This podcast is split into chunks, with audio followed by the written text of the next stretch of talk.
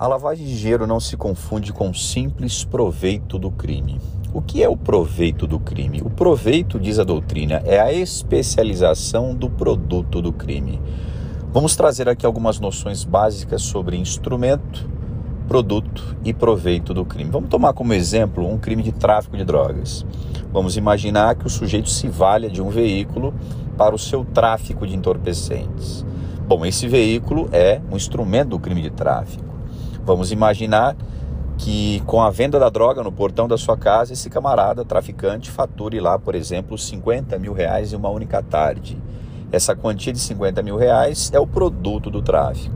Agora vamos imaginar que com essa quantia de 50 mil ele adquira uma motocicleta. A motocicleta é o proveito do tráfico. A motocicleta é a especialização do produto do crime. A motocicleta é o veículo comprado com os proventos da infração penal, sinônimo, portanto, de proveito do crime, ok? A lavagem não se confunde com o simples proveito do crime. Vamos imaginar que com valores oriundos do tráfico eu compre essa motocicleta e registre essa motocicleta no meu próprio nome. Bom, a motocicleta é simples proveito do crime de tráfico. Não há que se falar em delito autônomo de lavagem porque a lavagem pressupõe ocultação ou dissimulação.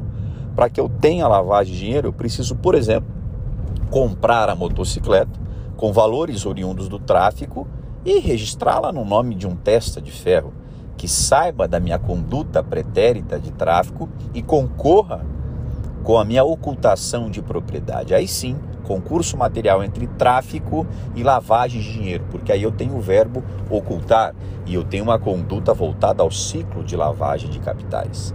Então, em resumo, lavagem não se confunde com simples proveito do crime, lavagem exige algo mais, que são condutas de ocultação ou dissimulação.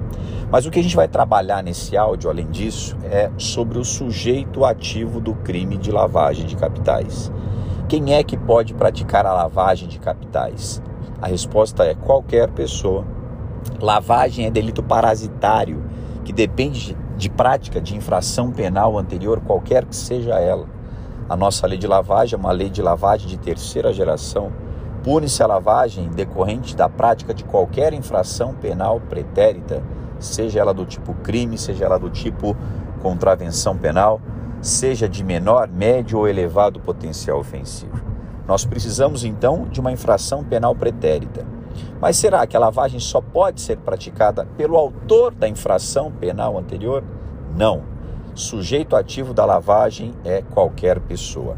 Agora, temos que colocar o pé no chão e sabermos o seguinte: Qualquer pessoa que concorra para a lavagem também será responsabilizada pela lavagem, desde que haja condolo de lavagem. A pessoa tem que ter a consciência que está concorrendo para condutas de ocultação ou dissimulação. Vamos te explicar isso aqui através de um exemplo. Se eu vou até a cidade de São Paulo e com valores oriundos do tráfico adquiro um veículo de alto luxo e registro o veículo no nome do meu vizinho sem que meu vizinho saiba da utilização dos seus dados, o meu vizinho é laranja, que não age com dolo de lavagem, a lavagem vai apenas para minha conta. Eu, traficante de drogas, que responderei por tráfico em concurso material com lavagem.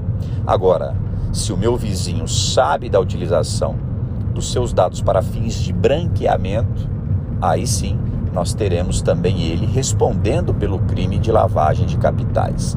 Então, quando te perguntarem em prova qual é o sujeito ativo do crime de lavagem de capitais, qualquer pessoa, podendo ou não ser o autor da infração penal anterior.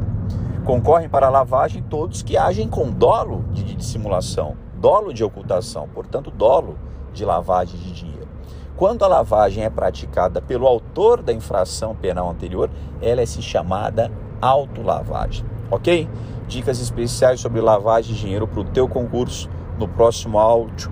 Outra dica sobre lavagem. Até lá.